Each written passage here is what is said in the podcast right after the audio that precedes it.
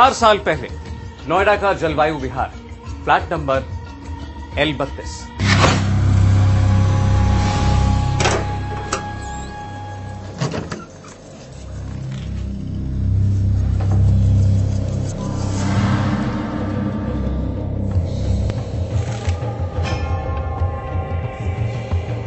इसी फ्लैट में हुआ हिंदुस्तान का सबसे सनसनीखेज, सबसे पेचीदा और अब तक अनसुलझा चौदह साल की आरुषि का कत्ल।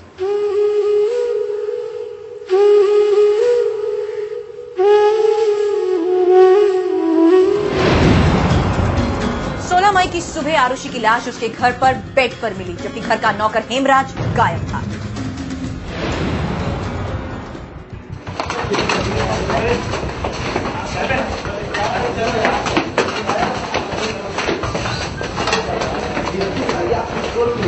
शुरुआत में सबका शक गया नौकर हेमराज पर। लेकिन ठीक दो दिन बाद जब हेमराज की लाश मिली तो आरुषि का मर्डर एक ऐसी मिस्ट्री बन गया कि वो आज तक सुलझ नहीं पाया।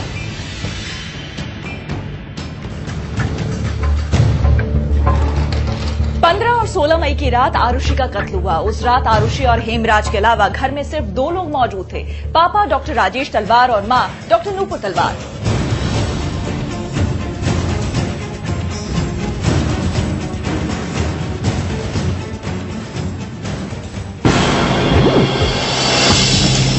आरुषि के कत्ल की इतनी कहानी तो हम सबको पता है। लेकिन सबसे बड़ा सवाल ये कि आरुषि के कत्ल की कहानी 15 मई की रात ही लिखी गई या फिर इसकी शुरुआत पहले ही हो चुकी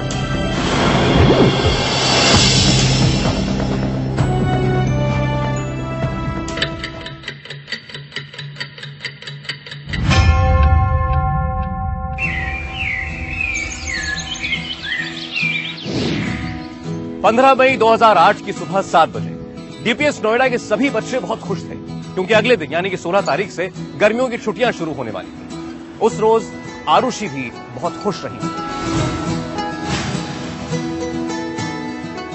वो रोज की तरह सुबह सात बजे अपने स्कूल पहुँची। ठीक नौ दिन बाद आरुषि चौदह साल की होने वाली थी। चौबीस मई को आरुषि का जन्मदिन था। इसीलिए वो पहले से ही अपने स्कूल के दोस्तों के साथ अपना जन्मदिन मनाने का प्लान बना लिया आरुषि दिन भर अपने दोस्तों से यही बातें करती रही कि वो किस जगह पार्टी करना चाहते हैं, किसी रेस्टोरेंट में या फिर घर की छत पर। उस रोज दोपहर डेढ़ बजे तक आरुषि स्कूल में रही।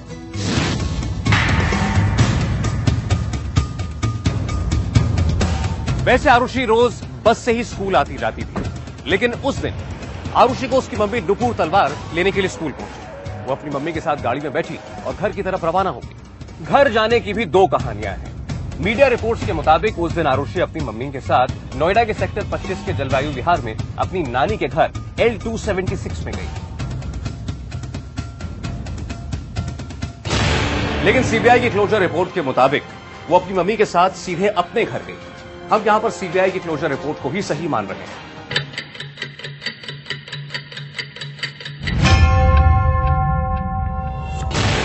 नुपुर तलवार आरुषि को लेकर घर पहुँची और थोड़ी ही देर बाद दोनों दोपहर के खाने के लिए डाइनिंग टेबल पर मिले। उस दौरान आरुषि की चाची वंदना तलवार भी घर पर मौजूद थी। वंदना तलवार दिल्ली में ही रहती थी।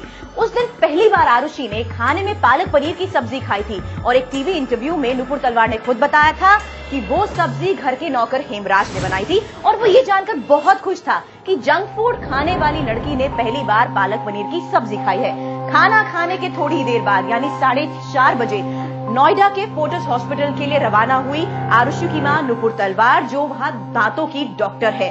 और उसके बाद आरुषि और घर का नौकर हेमराज ही घर पर मौजूद।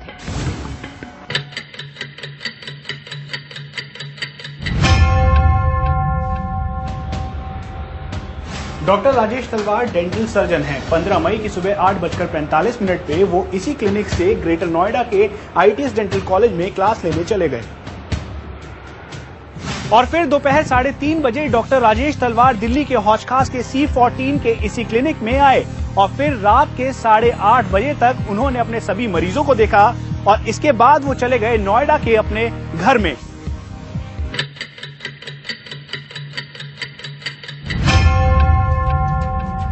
नुपुर तलवार शाम सात बजे तक फोर्टिस हॉस्पिटल में थी। उसके बाद वो घर चली गई। ठीक साढ़े सात बजे नुपुर तलवार घर पहुँची। आरुषि कमरे के अंदर थी और हेमराज खाना बनाने की तैयारी कर रहा था।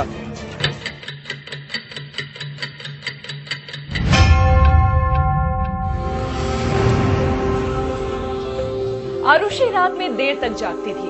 उसके मोबाइल फ़ोन के कॉल डिटेल्स बताते हैं कि रात 12 बजे के बाद या तो उसे एसएमएस आते थे या फिर वो देर रात तक बात करती थी। लेकिन 15 मई की रात, अचानक नौ बजकर दस मिनट पर उसका फ़ोन बंद हो गया। लेकिन सबसे चौंकाने वाली बात यह है कि उसी दिन दोपहर ढाई बजे से पाँच बजे के बीच, आरुषि के मोबाइल से और दूसरे किसी खास नंबर से 24 बार संपर्क किया गया।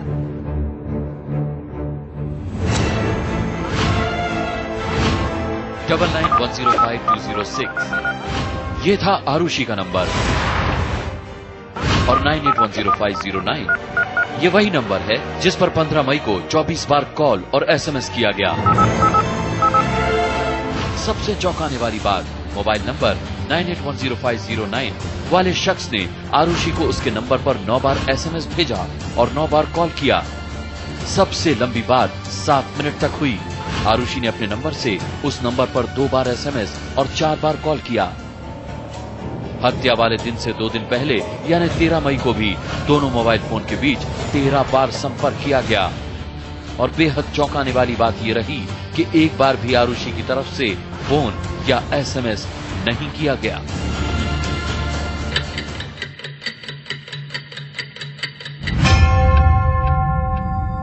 रात साढ़े नौ बजे डॉक्टर राजेश तलवार घर लौटे। उनका ड्राइवर उमेश, गाड़ी की चाबी और डॉक्टर तलवार का बैग लेकर घर में दाखिल हुआ। ये वो वक्त था जब आखिरी बार किसी बाहरी आदमी ने आरुषि को ज़िंदा देखा था। बैग और चाबी रखने के दौरान उमेश सिर्फ़ इतना ही देख पाया कि डाइनिंग टेबल पर नुपुर तलवार और आरुषि बैठे हुए थे। डॉक्टर राजेश तलवार अपने कमरे से बाहर आते हुए नज़र आए। उमेश ने कभी सपने में भी नहीं सोचा था कि फ्लैट के अंदर आने का उसका ये पल एक खौफनाक मर्डर की तफ्तीश में दर्ज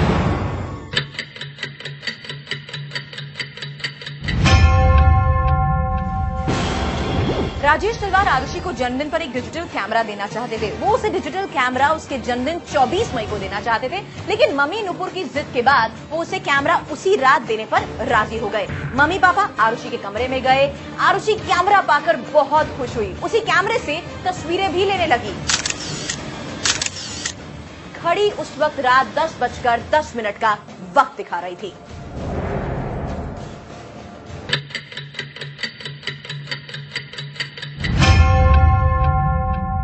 रात के 11 बज रहे थे।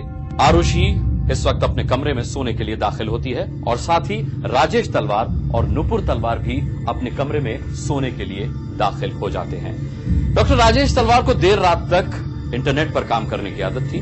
वो नुपुर तलवार से कहते हैं कि वो जाकर राउटर ऑन कर दे। राउटर आरुषि के कमरे में था। लिहाजा नुपुर तलवार अपने कमरे से उठती हैं और आरुषि के कमरे में राउटर ऑन करने के लिए आती हैं। जिस वक्त नुपुर तलवार आती हैं, आरुषि यहाँ पर चेतन भगत की किताब the three mistakes of my life पढ़ रही होती है। रिकॉर्ड से पता चलता है कि डॉक्टर राजेश तलवार रात के बारह बजकर आठ मिनट तक इंटरनेट का इस्तेमाल करते रहे।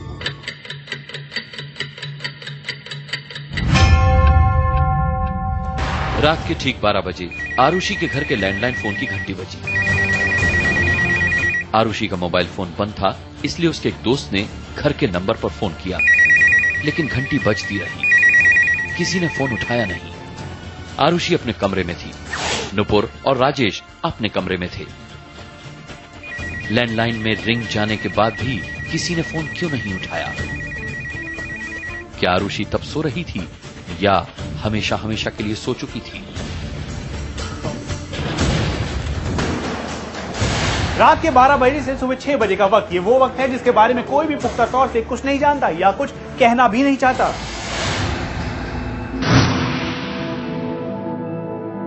नोएडा के इस घर के अंदर क्या हो रहा था? कोई आया था या कोई गया था?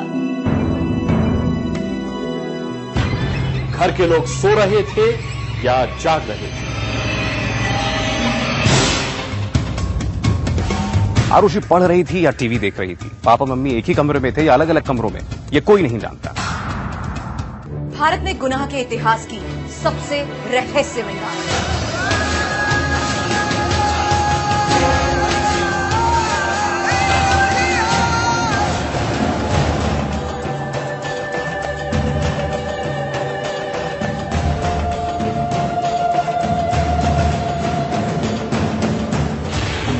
हुआ सवेरा 16 मई 2008 की सुबह।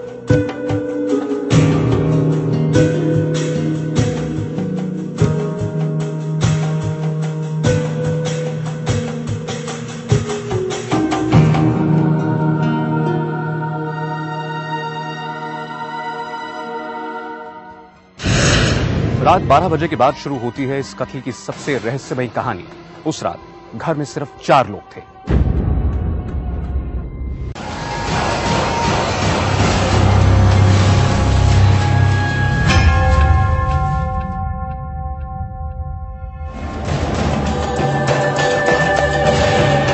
रात 12 बजे के बाद शुरू होती है इस कत्ल की सबसे रहस्यमयी कहानी। उस रात घर में सिर्फ़ चार लोग थे। आरुषि पापा राजेश तलवार मम्मी नुपुर तलवार और हेमराज। हेमराज घर के अंदर बने ही सर्वेंट क्वार्टर में रहता था।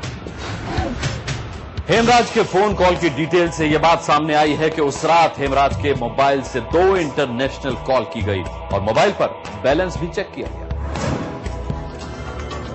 इस बीच नोएडा के निठारी के एक पीसीओ से हेमराज के मोबाइल पर एक फ़ोन आया।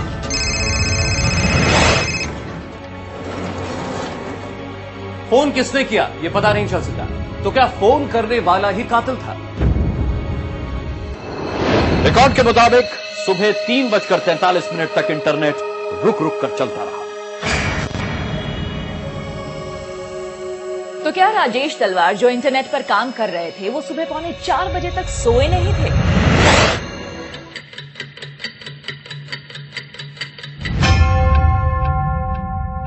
सोलह मई की सुबह छह बजे नौकरानी भारती घर पहुँची।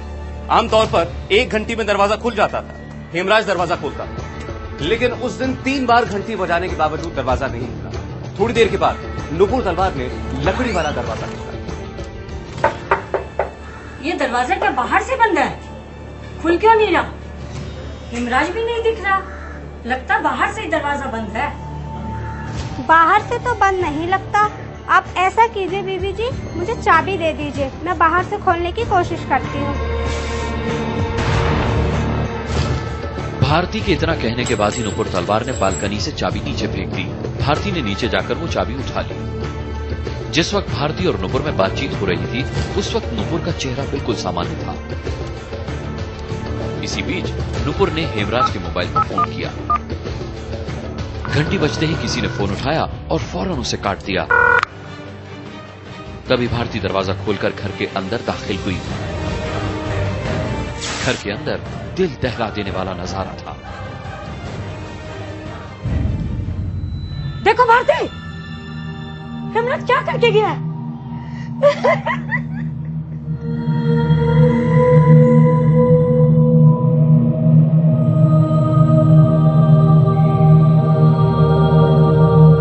जाके गया हूँ, लड़की के दरवाज़ा के दरवाज़ा के पास नहीं, थोड़ा अंदर होता है। वो बगल गया हूँ, बगल के जाके सामने गया हूँ तो देखा हूँ जो लड़की के गला कटा हुआ है। नुपुर और राजेश तलवार डाइनिंग टेबल के पास खड़े थे। आरुषि के कमरे का दरवाज़ा थोड़ा खुला हुआ था। अंदर बेड पर आरुषि की लाश पड़ी हुई थी और लाश पर सफ़ेद चादर डली हुई थी। तभी नुपुर ने आरुषि के चेहरे से चादर हटाकर भारती को दिखाया। पूरे घर में एक ही शोर था।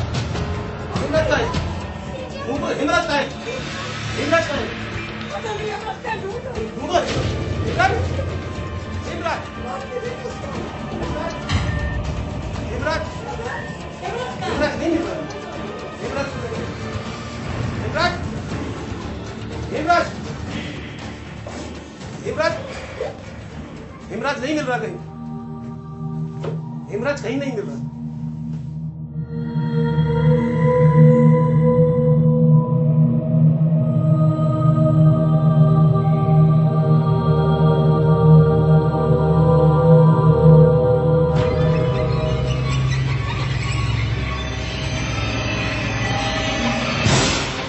आरुषि के सिर पर सामने की ओर से किसी ने भारी चीज़ से वार किया था। उसके सिर पर अंग्रेज़ी के यू और वी शेप जैसे निशान थे। सिर पर मारने के बाद आरुषि के गले को काफ़ी तेज धार वाले हथियार से काटा गया था। ऐसा जख्म किसी सर्जिकल ब्लेड से ही किया जा सकता था। कमरे की सारी चीज़ें अपनी जगह पर थीं। बिस्तर की चादर बिना सिलवट के बिछी हुई थी। तकिया अपनी जगह से नहीं हिला था। बेड के पीछे खिलौने बिल्कुल अपनी जगह पर थे। आरुषि के बगल में आर्मी कलर का स्कूल बैग भी अपनी जगह पर ही पड़ा था। नौकरानी भारती ने आरुषि के कत्ल की जानकारी सबसे पहले पड़ोसियों को दी। उसके बाद नुपुर तलवार ने दोस्तों और अपने रिश्तेदारों को फ़ोन किया। नुपुर तलवार की माँ लता और उनके पिता बीजी चिटनिस वहाँ पहुँचने वालों में सबसे पहले थे। उसके बाद डॉक्टर राजेश तलवार के घर से नोएडा के सेक्टर 20 थाने में फ़ोन किया गया। सुबह सात बज के पंद्रह मिनट पर सेक्टर 20 थाने के एसओ दाताराम ननेरी अपनी टीम के साथ पहुँचे। राजेश तलवार ने बताया कि आरुषि की हत्या करने के बाद हेमराज अभी तक फरार है। आरुषि के शव को पोस्टमार्टम के लिए भेज दिया गया। इसी बीच डॉक्टर राजेश तलवार के दोस्त डॉक्टर राजीव कुमार, रोहित कोचर और के के गौतम के साथ वो उनके घर पहुँच गए। के के गौतम यूपी पुलिस के पूर्व डीएसपी हैं। मुझे डॉक्टर तलवार का जो कंडक्ट था, वो एबनॉर्मल लगा। राजेश तलवार के दोस्त और पड़ोसी उनके फ्लैट के अंदर जमा होना शुरू हो गए। कुछ लोग सीढ़ियों पर खड़े तभी एक बहुत चौंकाने वाली बात सामने आई। फ्लैट से छत की ओर जाने वाली सीढ़ियों पर खून के धब्बे दिखे। ऐसे ही खून के धब्बे छत के दरवाजे के हैंडल पर भी लगे हुए थे। राजेश तलवार के दोस्तों ने उनसे दरवाजे की चाबी मांगी, लेकिन वो बगैर कुछ कहे चुपचाप फ्लैट के अंदर चले गए। ये बात बहुत ज़्यादा चौंकाने वाली थी। मौके पर मौजूद पुलिस वाले दरवाजे को खोलने की कोशिश करते रहे, लेकिन नाकामयाब रहे।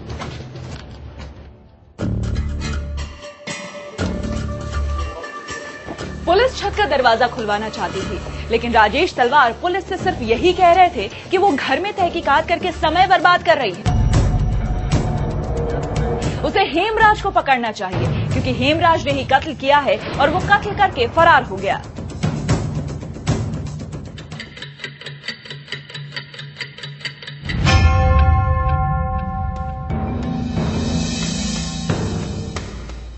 आरुषि का पोस्टमार्टम चल रहा था। राजेश और नुपुर तलवार बार बार पुलिस से यही कह रहे थे कि वो हेमराज को जल्द से जल्द ढूँढने की कोशिश करें। तैतालीस साल का हेमराज नेपाल के अर्गा खांची ज़िले का रहने वाला था और डेढ़ साल से तलवार दंपत्ति के यहाँ काम कर रहा था। उसका परिवार नेपाल में ही रहता था। राजेश और नुपुर तलवार के घर काम करने से पहले वो दिल्ली में ऑटो चलाता था। आरुषि के घर काम करने वाले पुराने नौकर विष्णु ने उसे काम पर रखवाया था।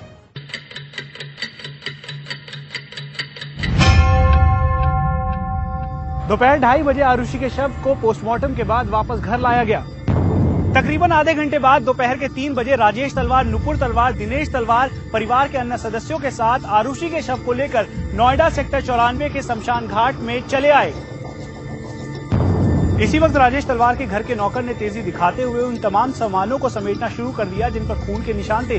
यही नहीं, बल्कि दीवारों पर जो खून के धब्बे थे, उनको साबुन और पानी से उन्होंने धो डाला।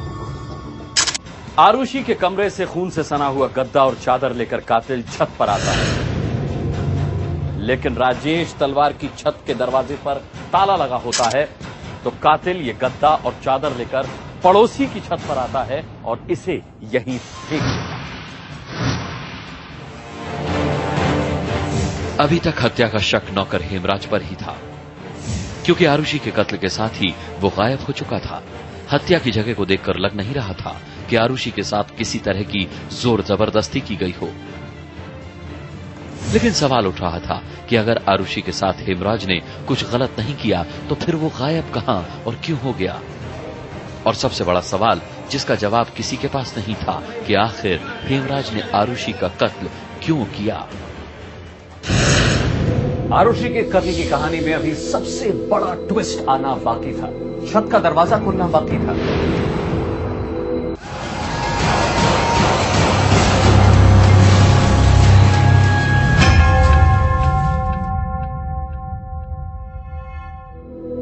आरुषि के कत्ल की कहानी में अभी सबसे बड़ा ट्विस्ट आना बाकी था।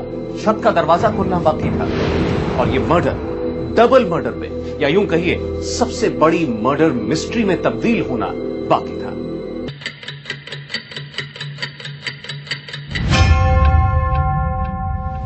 नुपुर तलवार, राजेश तलवार और दिनेश तलवार। नोएडा के सेक्टर चौरानवे के शमशान घाट से आरुषि की चिता की राख लेकर घर पहुँचे। फैसला किया गया कि नुपुर और राजेश तलवार के साथ परिवार के कुछ लोग हरिद्वार जाकर अस्थि विसर्जन करेंगे इन सब बातों को तय करने में करीब एक घंटे का वक्त लगा। दस बजे के करीब राजेश नुपुर अपने कुछ रिश्तेदारों के साथ घर से हरिद्वार के लिए निकल गए। लेकिन दिनेश तलवार नोएडा के अलबत्तीस पर ही रुक गए।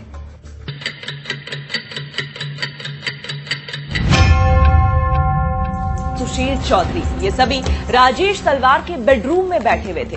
तभी दिनेश तलवार ने के के गौतम से कहा कि वो पुलिस को बुलवाकर छत का दरवाज़ा खुलवाए। इसके बाद के के गौतम सीढ़ियों से चढ़ते हुए ऊपर छत की तरफ़ बढ़ने लगे। सीढ़ियों पर खून के धब्बों के निशान और दरवाजे के पास किसी को घसीटे जाने के साफ़ निशान दिखाई दे रहे थे। दरवाजे के हैंडल पर भी खून लगा हुआ था। के के गौतम ने पुलिस को फ़ोन किया। थोड़ी ही देर में सेक्टर 20 थाने की पुलिस भी वहाँ पर पहुँच गई। पुलिस ने जब दिनेश तलवार को दरवाजे का ताला खोलने के लिए कहा तो उसे भी यही जवाब मिला कि चाबी नहीं है। दरवाजे का ताला तोड़ने का फैसला किया गया। बस यही वो वक्त था जब ये मर्डर एक बड़ी मिस्ट्री में तब्दील होने वाला था। एक पुलिस वाले ने आगे बढ़कर दरवाजे का ताला तोड़ा। और जब ये ताला टूटा और दरवाज़ा खुला तो सभी देखकर सन्न रह गए।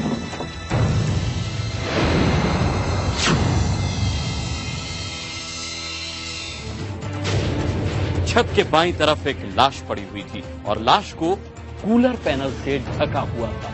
दरवाजे से लेकर कूलर तक लाश को घसीटने के साफ़ निशान दिखाई दे रहे थे। खून सूख चुका था, मई का महीना था। गर्मी बेहद पड़ रही थी, लाश सड़ चुकी थी। जिसने भी लाश को छत पर फेंका था, उसने उसे छुपाने की पूरी कोशिश की थी। जिस तरफ़ डेड बॉडी पड़ी हुई थी, उस ओर की दीवार पर एक डबल बेडशीट पड़ी हुई थी, ताकि बगल के छत वालों को लाश होने का पता न चल सके। साफ़ था, आरुषि के साथ साथ एक और हत्या हुई थी, और हत्या के बाद लाश को सीढ़ियों से ऊपर लाया गया, और सीढ़ियों से ऊपर लाने के बाद छत का दरवाज़ा बनकर छिपा दिया गया।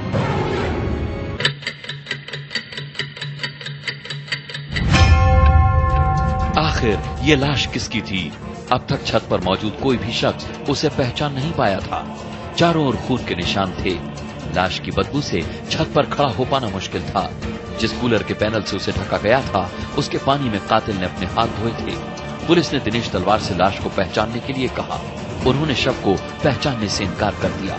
उनसे कहा गया कि वो फ़ौरन राजेश तलवार को बुलाएँ, लेकिन दिनेश ने ये कहते हुए मना कर दिया कि वो हरिद्वार जा चुके हैं और अब तक काफ़ी दूर निकल गए होंगे इसलिए उनका वापस आना मुश्किल है। हालाँकि इसी बीच दिनेश तलवार ने राजेश को फ़ोन कर दिया। अब लाश को पहचानने की कोशिश चल रही थी। राजेश तलवार को फ़ोन किए हुए 10 मिनट का वक्त गुजर चुका था। तभी अचानक राजेश तलवार छत पर आते हैं लेकिन सबसे ज़्यादा हैरानी की बात यह कि वो लाश को पहचानने से इनकार कर देते हैं। अब पुलिस के सामने सबसे बड़ा चैलेंज ये कि ये लाश किसकी है?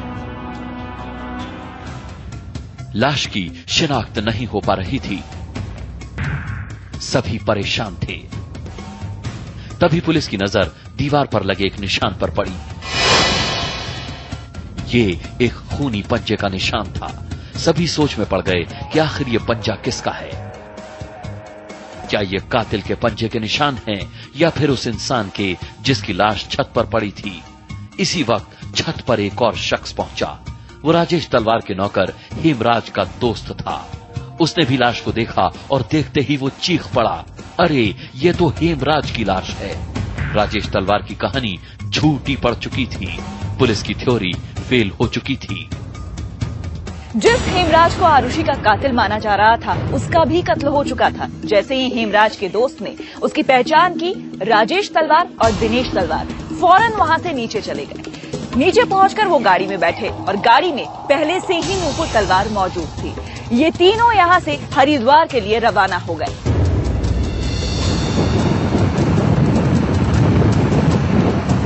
राजेश तलवार जो कि बार बार ये कह रहे थे कि हेमराज आरुषि का कत्ल करके भाग गया है। उसी हेमराज की लाश छत पर पड़ी मिली। बेहद हैरान कर देने वाली बात थी कि जो नौकर राजेश और नुपुर तलवार के घर में पिछले डेढ़ साल से काम कर रहा था, डॉक्टर राजेश तलवार उसे देखकर पहचान नहीं पाए, जबकि हेमराज के दोस्त ने उसे देखते ही पहचान लिया। दूसरी हैरान कर देने वाली बात यह थी कि जैसे ही हेमराज की लाश की शिनाख्त हुई डॉक्टर राजेश तलवार वहाँ से फ़ौरन चले गए। आरुषि मर्डर मिस्ट्री, अब आरुषि हेमराज मर्डर मिस्ट्री बन चुकी थी। नोएडा के जलवायु विहार के एल बत्तीस में अब दो दो कत्ल हो चुके थे।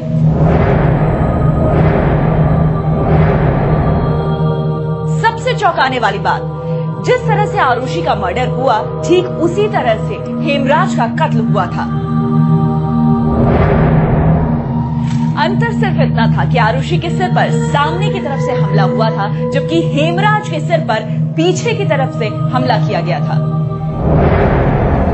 आरुषि की तरह सिर पर वार करने के बाद हेमराज के गले को तेज हथियार से काट दिया गया था।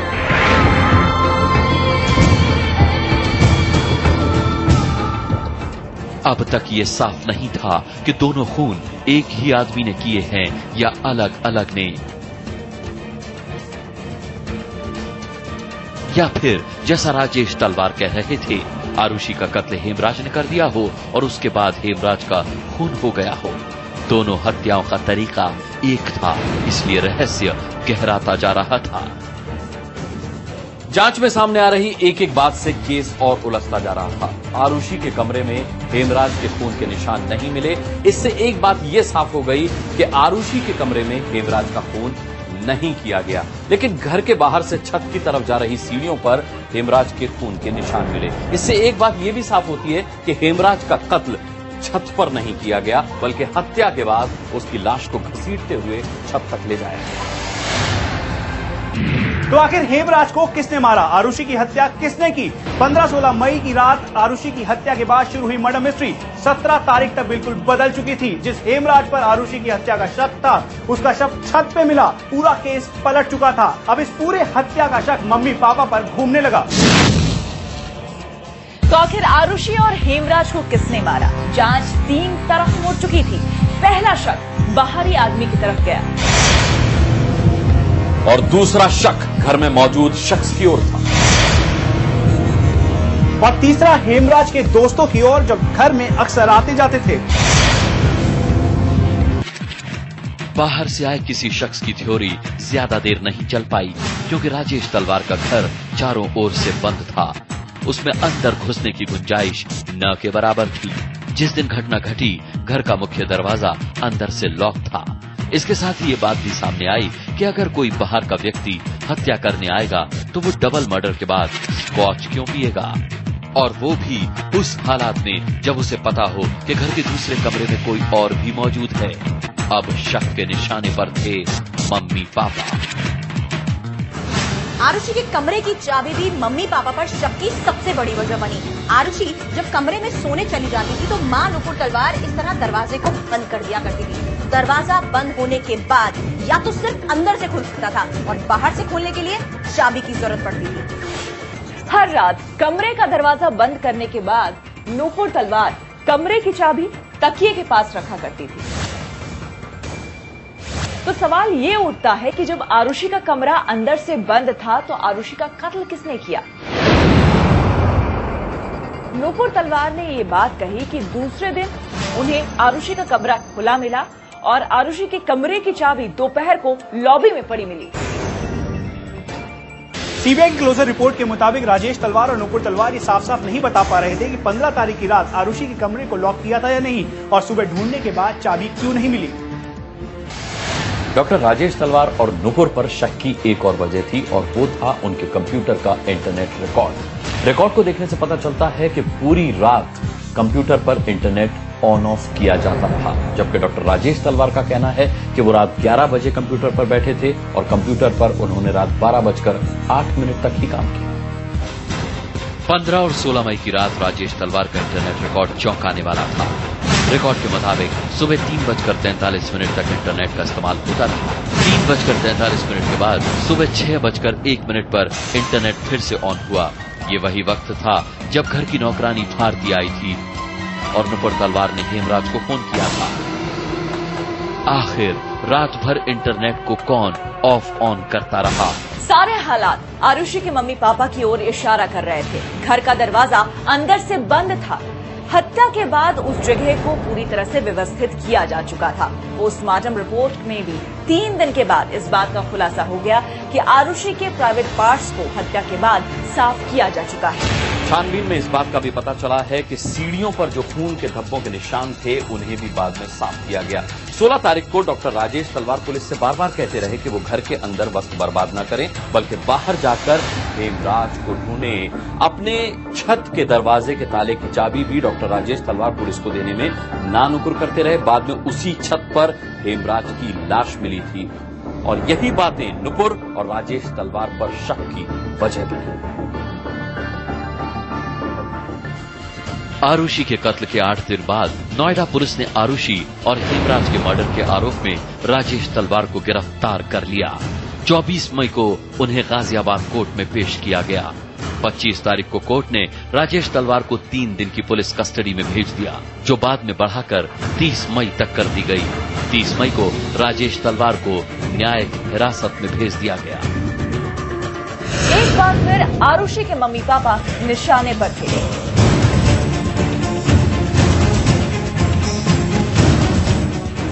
इस पूरे मामले में एक गोल्फ स्टिक ने एक नया मोड़ दे दिया।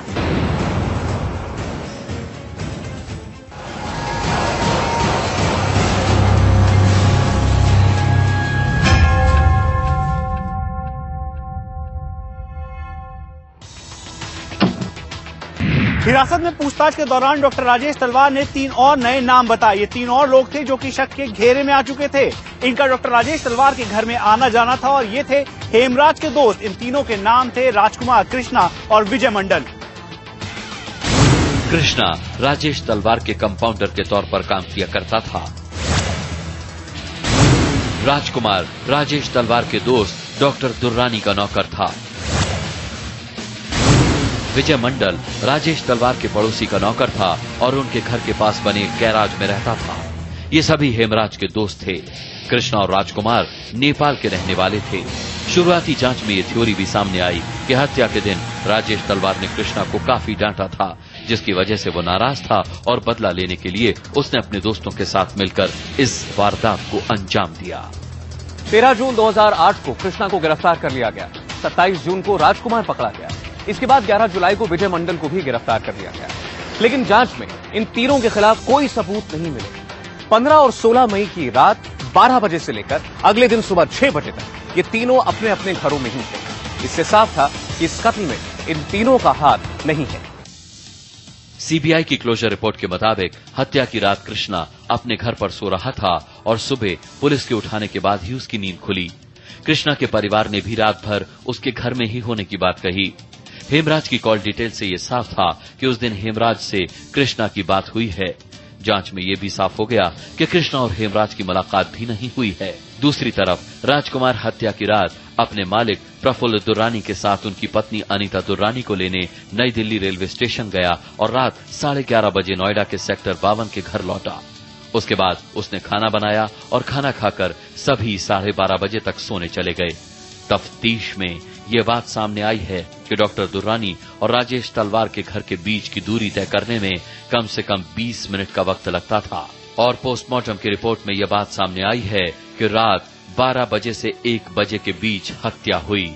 इसलिए ये संभव नहीं था कि राजकुमार उतने कम समय में वहाँ पहुँच पाया हो। तीसरे आरोपी विजय मंडल के पास कोई मोबाइल फ़ोन नहीं था। जाँच के शुरुआती दौर में ही विजय का नाम पुलिस ने इस मामले से हटा दिया। इस तरह ये तीनों नाम जितनी तेज़ी से हत्याकांड से जुड़े, उतनी ही तेज़ी से बाहर भी हो गए। एक बार फिर आरुषि के मम्मी पापा निशाने पर थे।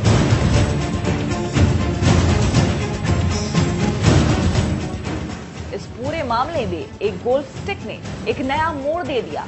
आरुषि और हेमराज के सिर पे लगे चोट की लंबाई और चौड़ाई, राजेश तलवार के घर में रखे गोल्फ स्टिक नंबर पाँच के बराबर थी।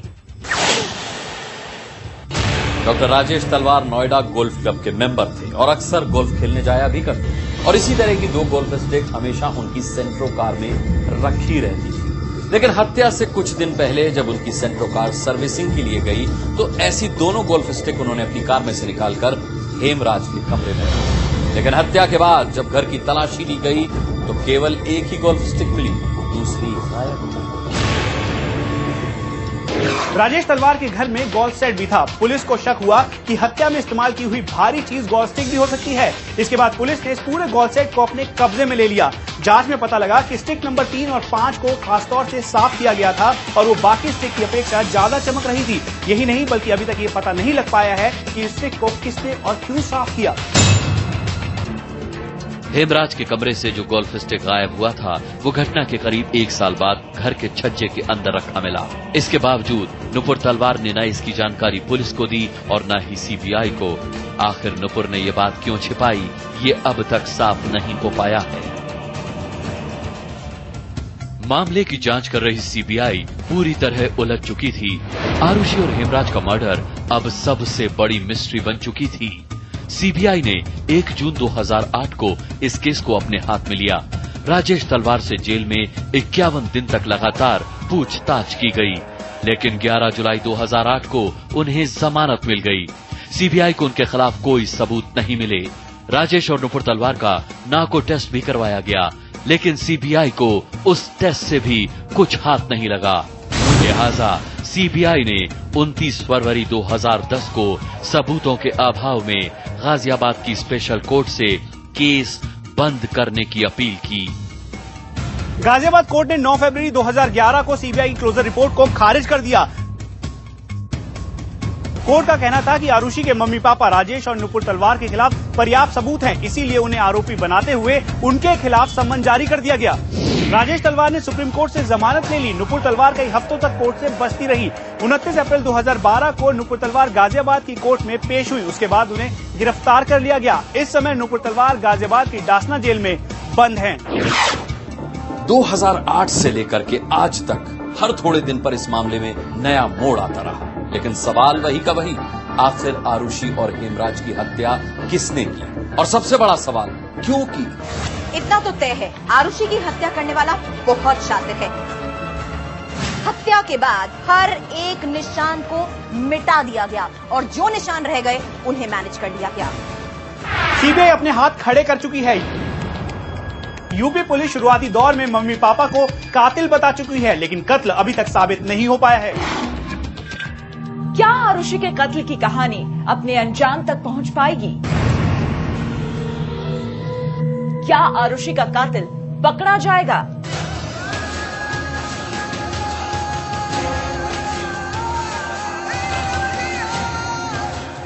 क्या आरुषि को इंसाफ मिलेगा?